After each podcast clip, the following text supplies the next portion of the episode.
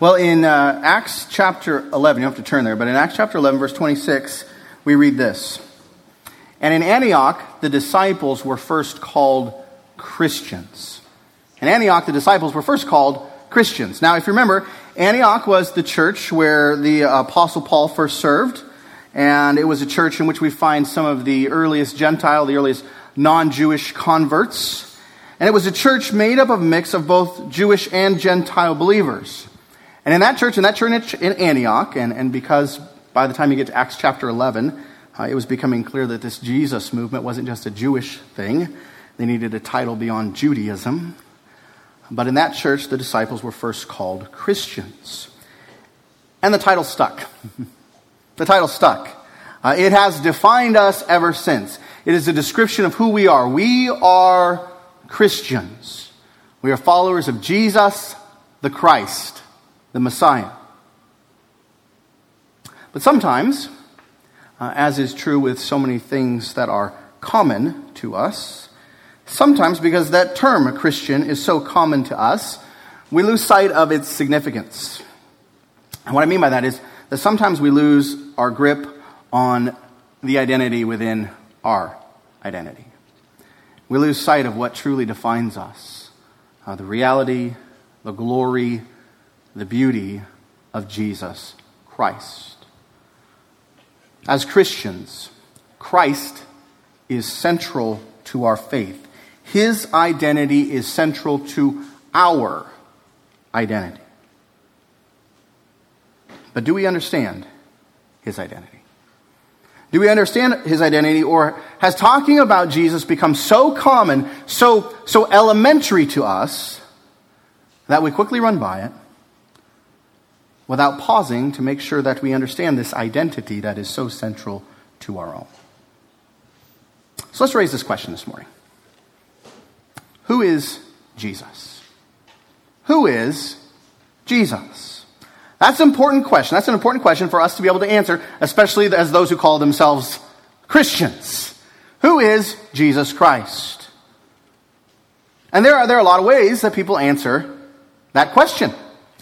Uh, let's say this afternoon we were to go up to the University of Washington and walk around Central Plaza, or, or as it's better known, Red Square. And we're going to go up there and walk around. And, and if we were to ask the, the students that we meet, if we were to ask them this question, who is Jesus? I can guarantee you're going to get a variety of answers. Some students would probably simply label Jesus as a creation of religious fiction.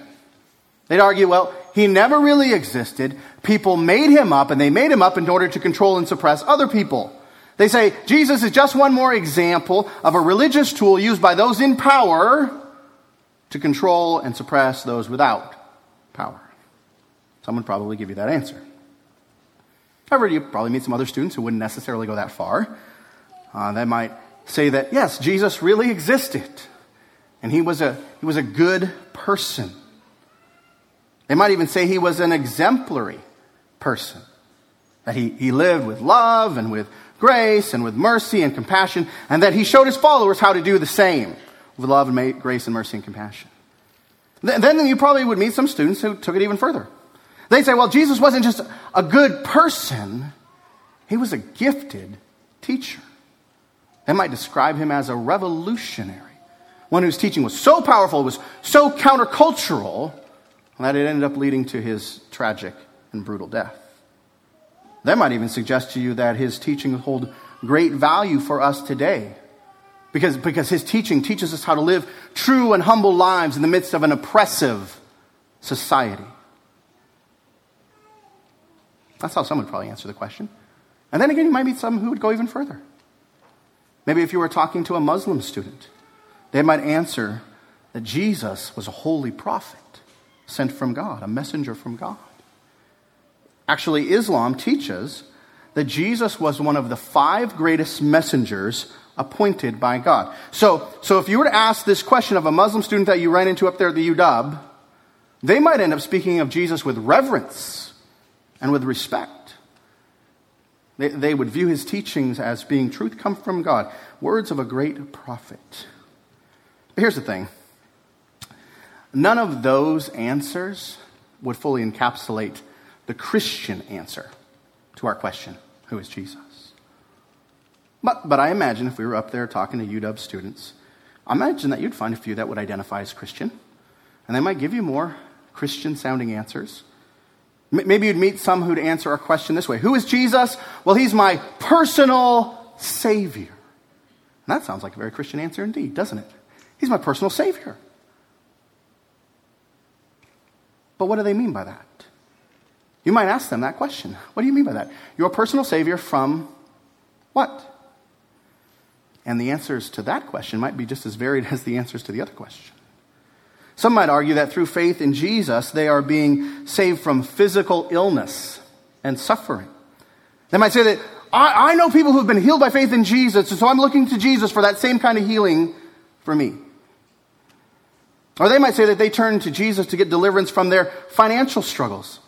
They might have listened to a TV preacher exclaiming that God wants his children to live a life of abundance, a life freed from oppressive financial woes. So, so they might tell you, now I'm believing in Jesus in order to be freed from the oppression of my student loans. If only I have enough seed faith. Others might tell you that they turn to Jesus in order to find purpose and meaning for life. They might share a testimony with you of being, being wrapped up in the party scene or of being a, a depressed, aimless student who was wasting their life only to then hear about Jesus and discover that they were made to love and to serve others. And for them, Jesus is their saving purpose.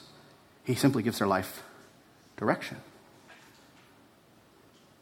And then still, you might meet others who tell you that through faith in Jesus, they've started on their quote unquote Christian journey.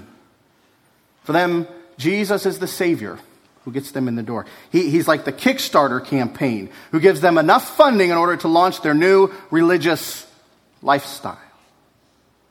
See, my guess is that if we, if we wander the UW campus asking this question, who is Jesus, we'd get a variety of answers. But here's the thing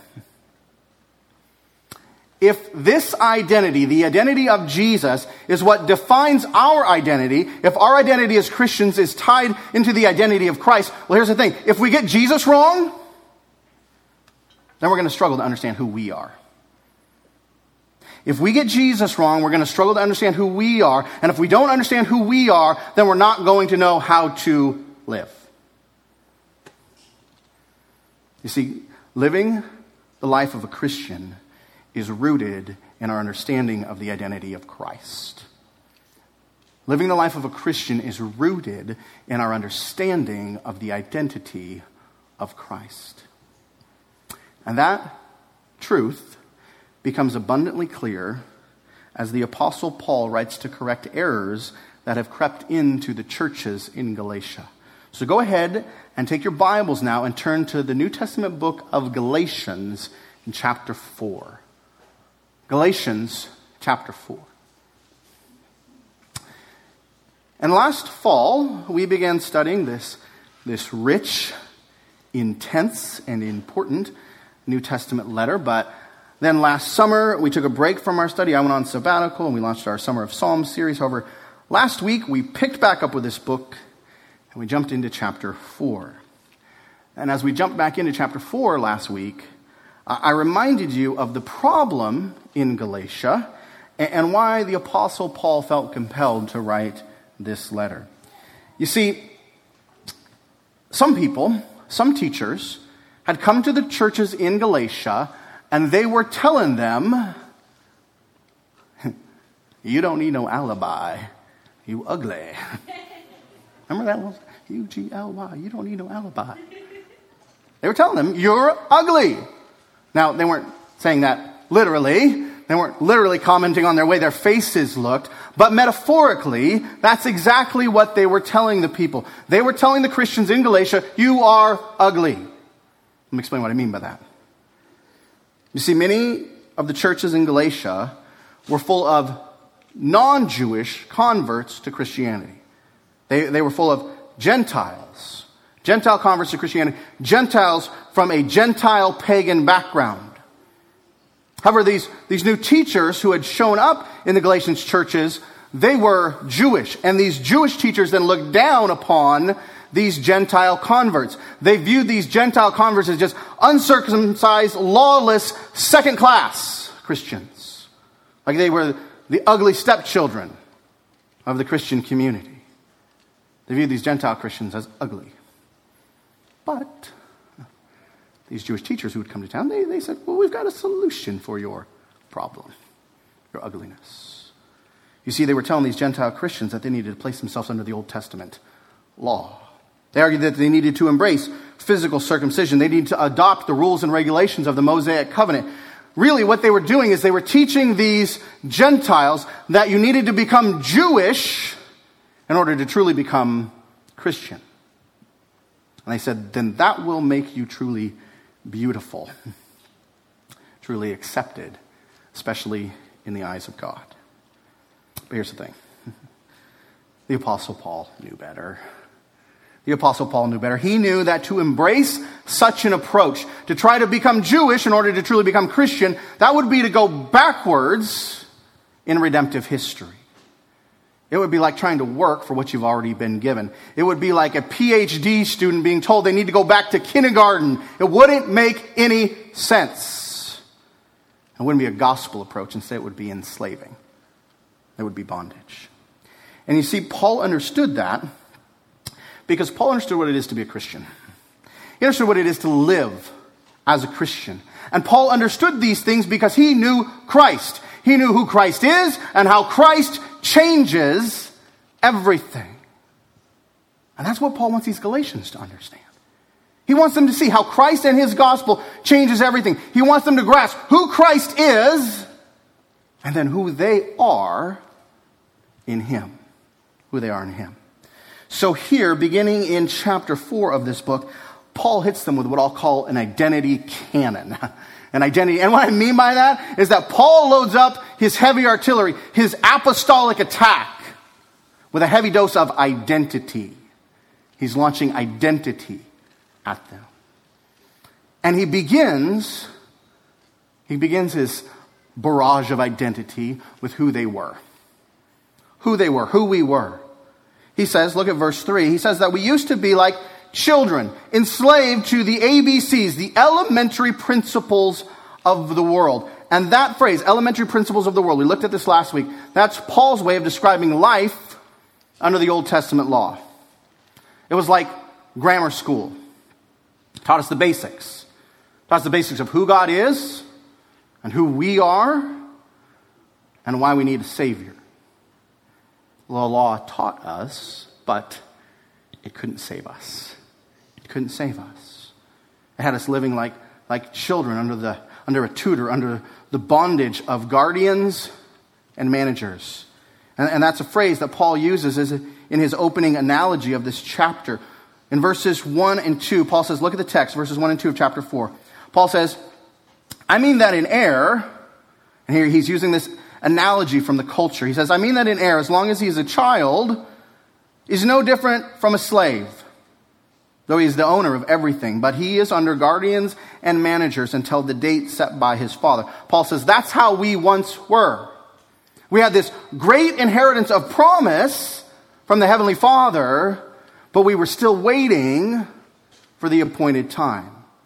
We were in the bondage of our immaturity. That was life under the law. Life under the law. But then starting in verse 4, Paul focuses on another identity the identity of the one who changes everything. He focuses in on the, the identity of the one who, who liberated us from the bondage of our immaturity. And it wasn't the Jewish teachers, and it wasn't the Galatians, and it wasn't you and me. Look at what Paul says. Look at the text, verse 4. But when the fullness of time had come, God sent forth who?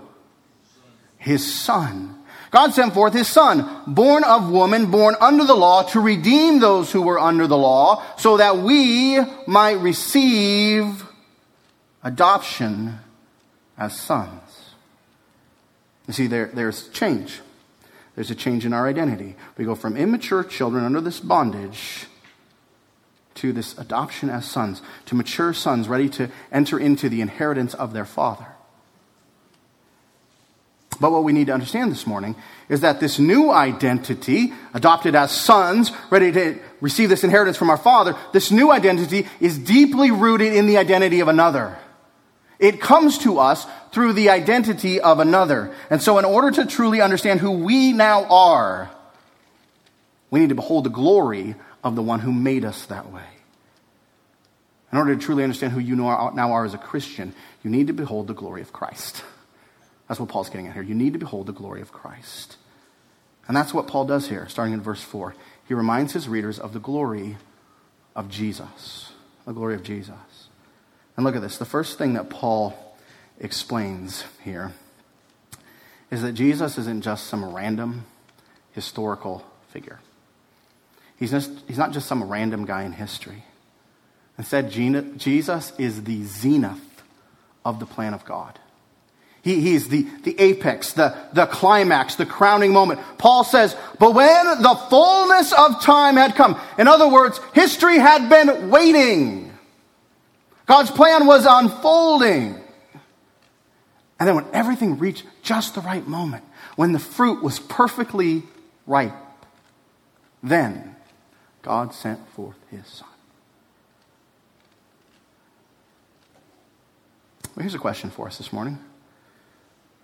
What made that moment in history so perfect? What made it different from any other moment in history? Why was it the fullness of time? Well, first, to answer that question, in keeping with Paul's opening analogy, it was the date, the time set by the Father. He says, You're under the guardians and managers until the date set by the Father, right? So it was that date and time set by the Father. According to the Father, God the Father, grammar school had now run its course. The time of our immaturity was done. And here's the thing the world was ready for it to be done. The world was ready for it to be done. Commentator Philip Ryken puts it this way He says, The Gentiles were tired of serving the old pagan gods. The Jews were weary of being held prisoner by the law they had tried and failed to keep for a thousand years. Grammar school was done. The Father's appointed time had come, and the world was ready for it to be done. God had the world prepared. God had the world prepared now to hear a message of hope. And one of the things that I think is really fascinating about the time and the culture into which Jesus came is not that simply people were worn out from the old approach, but also that God had the world prepared, ready for the spread of this message of hope, the spread of the gospel. New Testament scholar William Hendriksen, he points some of this out. He, he describes what he calls the ripeness of opportunity for scattering far and wide the seeds of the gospel. And then he, he points to some reasons why everything was just right. First, he speaks of the spread of the Greek language throughout the civilized world. So it gave the world a common tongue. You're going to go and communicate the gospel. People are going to understand you because at that point in history, there was a common tongue, the Greek language. He then points out the presence of Jewish synagogues. He says, in many places, enabling Christian missionaries to reach both Jews and Gentile proselytes simultaneously. They could walk into a synagogue, and here was a group of people who were studying the Old Testament scriptures. You had Jews, you had Gentile proselytes, all sitting together, and you could engage with them. And, and at that point in history, synagogues were everywhere. Every major, almost every major Roman city had at least one synagogue. Most of them had multiple. And then finally, Hendriksen speaks of some of the advantages provided just by the Roman Empire itself. He explains that Christian evangelists like Paul were, were helped by the network of Roman roads. You get to where you needed to go, and they built some good roads. They're still in existence today. You get where you needed to go. He said they were helped by the network of Roman roads and to some extent the enforcement of Roman peace. There wasn't war everywhere. And so here's the thing at that point in history, things were ready. The world was ready for change. And Jesus was, Jesus is the change for the world. Jesus is the fulcrum in the plan of God. You know what, you know what a fulcrum is? What a fulcrum is? Picture, picture a teeter totter. Do playgrounds even have teeter totters? Well, hopefully you know what a teeter totter is. So picture, picture a teeter totter, and you've got, you know, you've got the bar out holding the two seats, one on each end, and they rest upon a fulcrum. And that fulcrum is the pivot point on which those two seats move, you know, up and down. There's movement because of the fulcrum. It's the pivot point. And what I want you to understand is Jesus is the fulcrum. He is the pivot point for history. He is the one upon whom everything shifts. His coming changes everything. With his coming, the, that long season in grammar school was done. Life under the law. Yes, the law was necessary. But here's the thing the law was all pointing somewhere, it was all pointing to Jesus Christ. We said this before, but the, but the law was like, is like a shadow. It's like, like that shadow that you cast upon your child's bedroom wall when you start to enter the doorway in order to tuck them into bed. You know what I'm talking about? You're walking down the hall, the shadow's coming through the doorway, they see it up on the wall, and they see that shadow, and what does it point to? It points to, you're coming! Daddy's coming! But here's the thing that shadow, it can't tuck them into bed. That shadow can't read them a bedtime story. That shadow can't show them love or hug them or give them kisses goodnight because it's not the substance. It's just the preparation. It's just the announcement. And that's the way life was under the law. It was just getting things ready. But now the fulfillment, the substance, and the fulcrum has come. And that's who Jesus is. That's who Jesus is. He's not just some random historical figure. He is the fulfillment of the plan of God, the fulcrum upon which all history shifts. That's the glory of who Jesus is. And here's the thing Jesus is worthy. Jesus is worthy to be such a person, the fulfillment and the fulcrum of all history. Because Jesus isn't just some human being. Jesus isn't just some human being. Jesus, Jesus isn't just some random historical figure, and he isn't just some human being. That's the second thing here that Paul makes clear. And, and just look at how he does it here. Paul says, verse 4, look at it. But when the fullness of time had come, God sent forth his son. God sent his son. He sent him. He didn't make him. When the fullness of time had come, God didn't make, that is, create his son, nor did he appoint his son, as though he, he picked a human being out from among all of the other human beings and said, okay, you, you're now my son. No, God sent his son. And that word sent implies someone or something that has already existed and is now going from one location to another. Already exists. You sent it from here to here. It already exists. It's not going from one location to another. The thing is being sent. And so Jesus, when the fullness of time had come, was sent forth.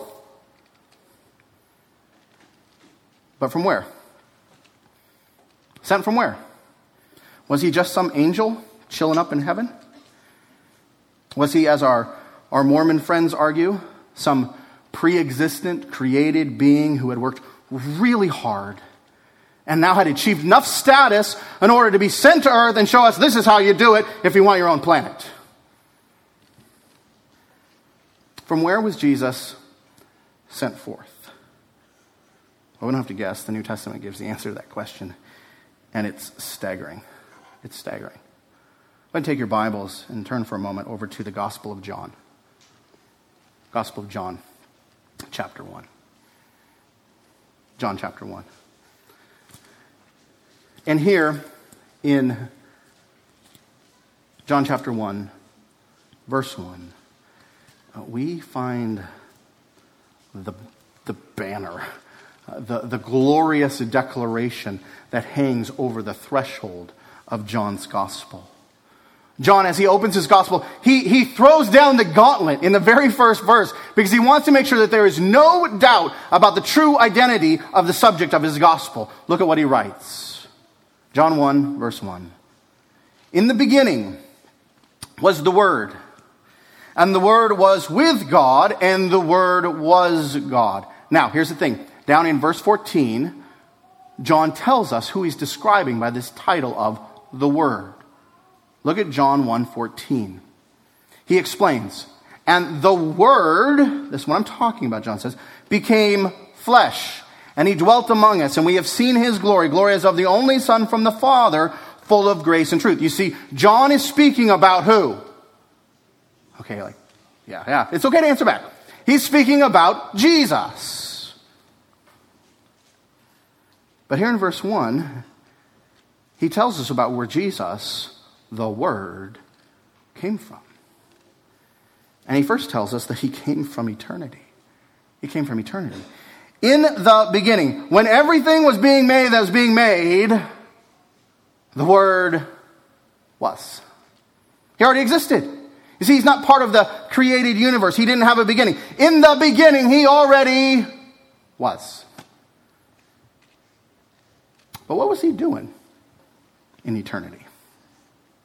Well, John says he was dwelling with God, and the Word was with God. He was dwelling in relationship with God. But what kind of relationship? What kind of relationship? Well, John's gospel actually goes on to unpack that for us a bit. Uh, you don't have to turn there, but over in John chapter 17, verse 5, as Jesus himself is praying over his disciples, he says this. Listen, this is John 17, 5. And now, Father, glorify me in your own presence. Listen, with the glory that I had with you before the world existed. You see, when the Son was with the Father in eternity, they were in a relationship of glory. What does that mean? Relationship of glory. That means a relationship where all of the excellencies, all of the beauty, all of the wonder of the character and nature of God was on display. The glory of God, a relationship of glory. It was glorious. That was a relationship of glorious love. That's how Jesus describes it later here in the same prayer in John chapter 17. This is John 17, 24. Jesus prays, Father, I desire that they also, whom you have given me, may be with me where I am, to see my glory that you have given me, because, listen, because you loved me before the foundation of the world. This is the way it was in eternity for the Word. He was in a relationship of glorious love with God. But that's not the most staggering thing that John says here in this opening verse. Again, look at it. He says, In the beginning was the Word, and the Word was with God, and the Word was God. Now, here's the thing Although there are some, like the Jehovah's Witnesses and their New World Translation, who play fast and loose with this text, there is no better way. There's no better way for John to describe truly who Jesus is. He is not saying Jesus is a God. That's not a correct translation of the Greek text. But neither is he saying that Jesus is the God, as though there is only one person in the Godhead and Jesus is it. No, instead, he is saying Jesus is God. Just like the Bible teaches us that the Father is God, and just like the Bible teaches us that the Spirit is God, Jesus is God. He is divine, possessing all the attributes of deity. He is, as the ancient creeds put it, God of very God. He is part of the Godhead Father, Son, Spirit three distinct persons who yet possess one divine nature. Three, yet one. Holy, triune God. And that's why John can say that Jesus, the Word, the Son, has always existed. And that's why he can say that he has always existed in relationship with God. He is God. God the Son in eternal relationship with God the Father and God the Holy Spirit. This is the New Testament answer to where Jesus was before he was sent. You see, Jesus wasn't just some human being being born into the world. No, he is the eternal, divine God the Son, the one who has always existed in a relationship of glorious, perfect love within the Trinity itself. But when the fullness of time had come, God the Son was sent. He is Emmanuel, right? God with us. He is God the Son, sent by God the Father in order to be the fulfillment and the fulcrum of history. Again, this is the glory of who Jesus is. This is the glory of who Jesus is. However, in order to accomplish God's plan for history, this one, Jesus the Word, God the Son, also had to become like one of us. Had to become like one of us. And that's, that's the third thing that Paul shows us here in Galatians 4. Go ahead and turn back now to Galatians chapter 4. And here again, Paul is teaching that Jesus is not just some random person from history. He's not just some human being. But he also is showing us here that Jesus was, was made like one of us. What we remember that is Jesus became like one of us. And Paul shows us that here through, through two phrases that he uses. Look at the text born of woman and born under the law. Jesus was made like us, Jesus became like one of us, born of woman, born under the law. Let me explain what these two phrases are pointing to. Let's look at this first phrase, born of woman. And really, I think Paul here is making two points. First, he is pointing to the incarnation of the Son of God. Jesus became truly human. Again, we saw that back there in John 1:14 where John says, "And the word became flesh." The word became flesh and dwelt among us. Jesus didn't just appear human. He became flesh. He was born of woman. He became human just like the rest of us. And he was just like the rest of us. Sometimes, sometimes when we think about the incarnation, we think that it made Jesus like some kind of Superman. You know, he looks like Clark Kent, but underneath he's a son of Krypton. He looks like Jesus of Nazareth, but underneath he's really son of God.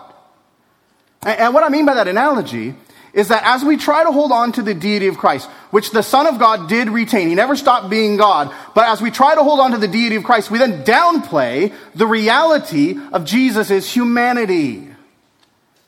And what we do is we, we commit the heresy of Eutychianism. I'm not expecting you to write that one down in your notes. Eutychianism. And you see, in the fifth century, there was a teacher named Eutychus, a Christian teacher. Well, claimed to be a Christian.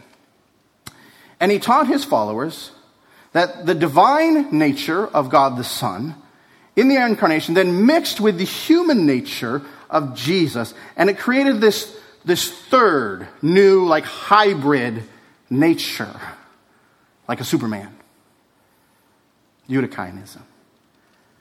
But here's the thing it's a heresy, because that's not what the Bible teaches. The Bible teaches that Jesus possesses two, defi- two distinct natures. So he is both fully God and truly human. And you ask, how does that work, Ryan? I don't know. This is what the Bible teaches. Are you okay with that? That sometimes there are things that the Bible teaches that our little minds can't completely grasp, but we hold on to them because that's what the Bible says. So the Bible teaches this. Fully God, also truly human. He was like us in every way. Every way. Except one. Except one. The author of Hebrews tells us. Hebrews 4:15. For we do not have a high priest who is unable to sympathize with our weaknesses, not Superman. Weaknesses we do not have a high priest who is unable to sympathize with our weaknesses, but one who in every respect has been tempted as we are, yet without what? And without sin. You see, Jesus knew, and I don't just mean have head knowledge, I mean experientially. He knew our human weaknesses. He experienced our human weaknesses. He was truly human. He got tired. He got weary. He knew hunger. He knew thirst. Ready for this one? He knew our emotional roller coasters. Experientially, he knew great joy, gut wrenching sorrow, and table turning anger. He knew it, he experienced it. He knew anxiety so strong that he sweat drops of blood. Yet, in all of that, he didn't sin. He never gave a fleshly response. He never broke the law's commands. He never stepped outside of his Father's will. And, and there are some who say, well, that was only because he was using his divine power. His humanity was just a ruse, just a big hoax. And others, there are others who will say that the sinlessness of Jesus shows us that he wasn't truly human. He truly doesn't understand what it is to live like one of us because, as the saying goes, to err is human. Here's the thing neither of those critiques are correct. Neither of those are, critiques are correct. As I just explained, there is no mixing of the two natures in the person of Jesus. One nature isn't jumping in to bail out the other nature. But also, this idea that to err, to sin, is human, that is deeply flawed. That is deeply flawed. Why do I say that? I said it because as human beings, we're not, we weren't created to be sinners. Amen? As human beings, we were not created as sinners. Sin, instead, is an invader to the system. It's a parasite on our human experience, a corrupter of our humanity. Actually, that Jesus lived a sinless life is a testament to his true humanity. He lived a truly human life, the way it was created to be lived in obedience to our Creator God. Let me put it to you this way Jesus was actually more human than you or me. Jesus was more human than you or me. We fell from our original design, we fell from true humanity.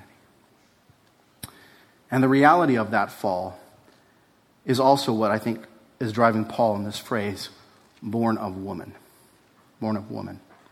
Take your Bibles and, and turn for a moment. We're going to come back to Galatians, but turn all the way back to the beginning. Turn back to the beginning. Turn over to Genesis chapter 3. Genesis chapter 3.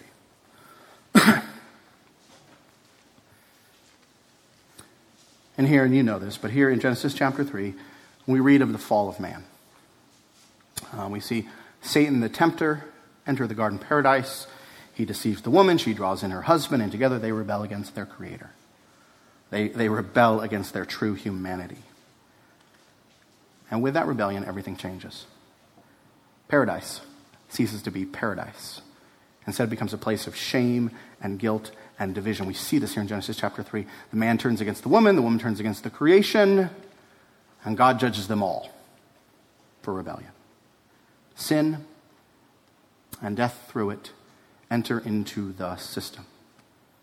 But here's the thing in the midst of this scene of rebellion and shame and judgment, we read a promise of hope. Look at what God says in verse 15 to the serpent, that old devil, to the adversary of humanity. He gives this promise. Look at it, Genesis 3:15.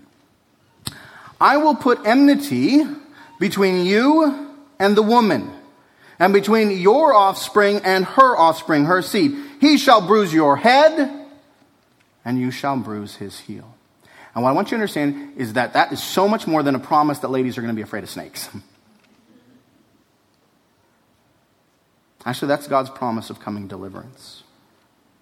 It's his promise, his promise that the works of the serpent will be undone, that things won't always be as they are, and that in the midst of brokenness and shame, one is coming who is going to take it all away. Theologians actually call this promise the proto evangelion, the, the first glimmers of the gospel, the evangel. And here's the thing what Paul is telling us in Galatians 4 4 is that the promised offspring has come The seed of the woman has come. Jesus, the Son of God, sent in the fullness of time, is the promised one, born of woman. Born of woman. You see, that phrase, born of woman, I don't think that's just a reference to the humanity of Christ. It's a reference to how the humanity of Christ is a fulfillment of a long expected promise. One day, the promise was, one day one will come, born of woman. And Paul says, He has come. He has come, and He is Jesus, God the Son, sent in the fullness of time. And again, this is the glory of who Jesus is. This is the glory of who Jesus is. But Paul doesn't say, just say, he was born of woman. He wasn't just, Jesus wasn't just born of woman. He didn't simply come to take upon himself our humanity and identify as one of us, a long promised one of us. No, Jesus came to actually do something. He came born under the law. Born under the law. And this is the second way in Galatians 4 that Paul says that Jesus became like one of us. However, before we jump back to Galatians 4, I want to pause for another moment here in Genesis. And, I want to pause here for a moment because I want us to take a look at something here in Genesis that I believe is going to help us understand what Paul is getting at back there in Galatians 4 when he speaks of Jesus being born under the law. You see, here's what we need to understand the first Adam, he too was born under law. He was born under law. The human race was created under law. There in the garden, in paradise, there was law. But it wasn't the 613 commandments of the Mosaic covenant. Instead, it was simply one commandment, one rule, which created what theologians call the covenant of works. The covenant of works. And we find this one rule, this solitary commandment, here in Genesis chapter 2. Go and turn back to Genesis chapter 2.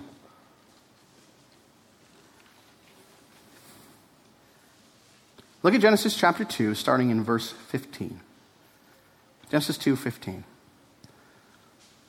The Lord God took the man and put him in the Garden of Eden to work it and keep it. And the Lord God commanded the man, saying, You may surely eat of every tree in the garden. But of the tree of the knowledge of good and evil you shall not eat, for in the day that you eat it, eat of it, you shall surely die. And this was a covenant of works. God covenanted with the man. He promised the man that Eden would be a paradise, that all the trees of the garden would be his, and that he would know life. The life that he was created to enjoy with God, with creation, with the rest of mankind. It was a covenant a promise. But here's the thing it had to be maintained how? By works, by the man's obedience. For, God said, in the day that you eat of it, the forbidden tree, the day you stop honoring me as your creator by your obedience, the day you break this covenant, you shall surely die. In other words, the blessings of the covenant will be taken from you because you've broken it. And we all know what happened, right? We all know what happened. We just talked about it from Genesis chapter 3. The covenant was broken. Adam broke it. And here's the thing he broke it for himself and for all who he represented. You see, Adam was in the covenant for all of us. He was the head of our race. He was the representative of his people. He was in that covenant for all of us. And so, just like if our president broke a peace treaty and he brought war upon our country, and we all suffered for it, Adam, our representative, broke that covenant and he brought the consequences of breaking that covenant upon all humanity. So, because of that first Adam, we've been all, we've all been living under the reality of this broken covenant. Loss of life. But then, in the fullness of time, this one, born of woman, was also born under the law. And he too entered into a covenant. But it wasn't the covenant of works laid out back there in Genesis chapter 2. That covenant was broken. We're all dealing with the consequences. No, the last Adam, as Scripture calls him, Christ, was born under another covenant, the Mosaic covenant. Now, here, I know I've been preaching for a while. Follow me on this, please. I know this is not going to be easy, but I want you to follow me on this because it's important. The Mosaic covenant, the covenant made at Sinai, is rather unique. And I say that because, in one sense, it is a covenant of grace. It's God's grace to give us the law because it teaches us about Himself. We've talked about this, teaches us about Himself, teaches us about our own hearts, it exposes our own hearts, and it points us to a need for a Savior. I mean, when we, when we fell, God could have just left us all blind in our sins and trespasses, right? He had that right, but He didn't. And, and, and, all of the elements of remedial school, life under the law, all of the things that we talked about last week, all of those realities, revelation of God, revelation of self, pointing to the Savior, all those things that we learn under the law, that's all God's grace to us. So, in one sense, the law is an act of grace to God's people. However, there's also very much about the covenant made at Sinai that comes across as a covenant of works. Covenant of works. Turn with me now over to the book of Deuteronomy. Deuteronomy chapter 28.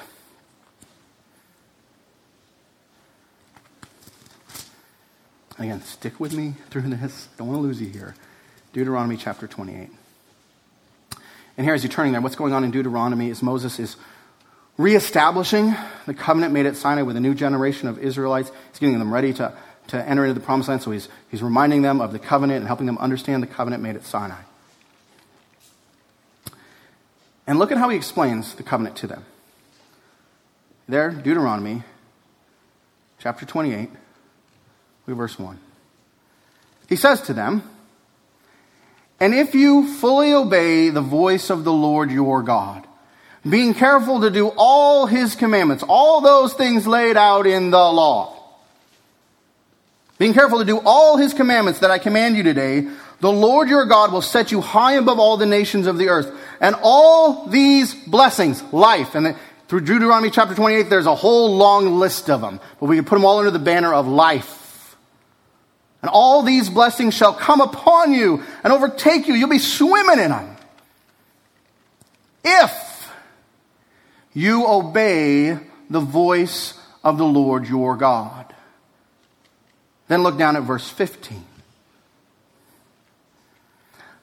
But if you will not obey, verse 15, if you will not obey the voice of the Lord your God, and be careful to do all his commandments and his statutes that I command you today, then all these curses, and Moses lists a bunch of them, we could put them all under the banner of death all these curses shall come upon you and overtake you. And I think that what we are seeing here with the covenant at Sinai is a repetition of the covenant of works. Again, God promises blessings for keeping the covenant and judgment for breaking it. Now, what I want you to understand this morning is this is the covenant into which Christ, the last Adam, enters. And he is born under the law, but not for it to expose his sin like it does ours, and not to point him to his need for his Savior like the law does for us. Instead, he enters into this covenant of works as a representative of us. Last Adam, a representative of his people. He is true Israel under covenant with God. But here's the thing here's the glorious truth. Where Adam failed, and where Israel failed, and where we all failed, he doesn't. He succeeds. And this is how he changes everything. This is how he fulfills that long promised triumph of the offspring of the woman. This is how God comes to save us. You see, through his obedience under that covenant, he earns us the blessings, all of the blessings of that covenant. He has given us the gift of life, true, sinless life, through his perfect, flawless obedience to the covenant. And here's the thing he, he earns that life, not just for himself, but for all those who are in him, just like we were once in Adam. but also as our representative under the covenant, he takes all of the punishments, all of the curses of the law for us. As Jesus died upon that cross, he bore the wrath, the judgment of God. All, all grace was removed from him, and he suffered like no one ever suffered. He tasted both physical and spiritual death, the curses of the covenant. And he tasted it, he drank it in for all those who are in him. He bears our sins and suffers for our iniquities. And through all of that, this one, born of woman, born under the law, this one who became just like us, born into our humanity, born under a covenant of works. Through all of that, he sets us free.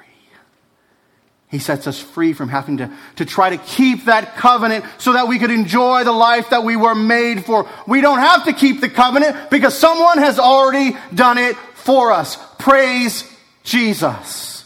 Amen. He sets us free to enjoy true humanity, what we were created for. That is the glory of who Jesus is. That's the glory of who Jesus is. So now, go ahead and turn back to Galatians chapter 4. Galatians chapter 4.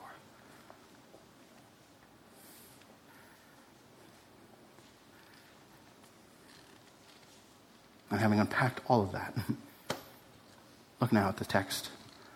Look again at our text. Galatians 4, starting in verse 4. But when the fullness of time had come, God sent forth his Son, born of woman, born under the law, to redeem those who were under the law, so that we might receive adoption as sons.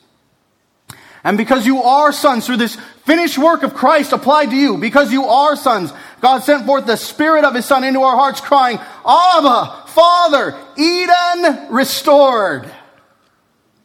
So you are no longer a slave, but a son.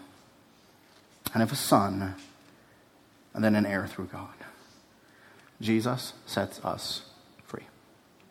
Jesus sets us free. He sets us free from the bondages of life under the law, the life of, of sin and shame and judgment and fear. And, and he brings us into our new identity, into true humanity, a life lived enjoying the fellowship and the delight with our God as his precious sons and daughters. But here's the thing.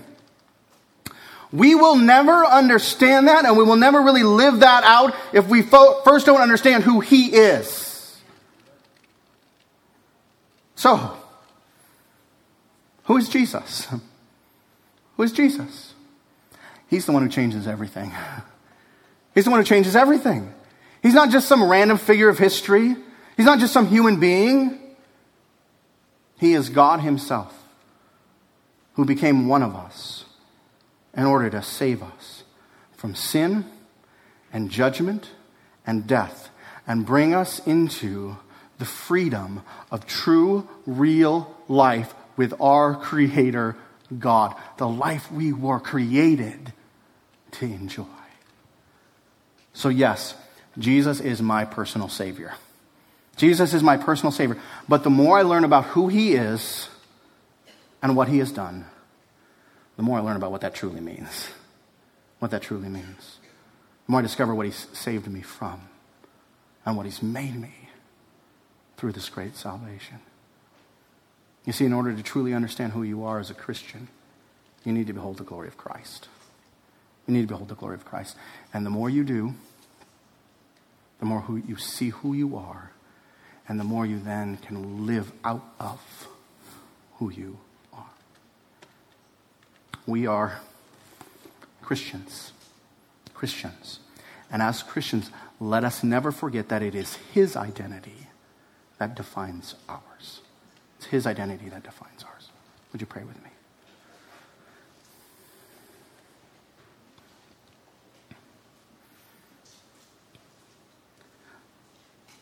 Lord Jesus, you, You know how I'm feeling today. I just, I love to preach about you. You are so glorious, so worthy of all of our adoration, all of our affection, all of our sacrifices, all of our life. There is none like you, and we praise you. And I, I praise you that, that all the things we touched on this morning, each one could have been a whole sermon, a whole series of sermons in and of itself. And still, we wouldn't exhaust the depth of the glory of who you are. I praise you one day we will be in glory and we will just be in awe of who you are and what you've done. I thank you that in your grace, in your sovereign mercy, you have given us your word. You have given us the Spirit. And so I pray that the things we've talked about this morning from the Word of God, that you would take these truths by the Spirit, you would apply these to our hearts. Help us to be people who just behold the glory of who you are and then delight that we are in you. Help us to see how your identity defines ours and how your identity changes everything about these lives of ours. Help us to walk in the joy, the hope of not being under the law anymore but being in the freedom of the sons and daughters of God. You are so good to us. You are our mighty deliverer, and we praise you. These things we pray in your name. Amen.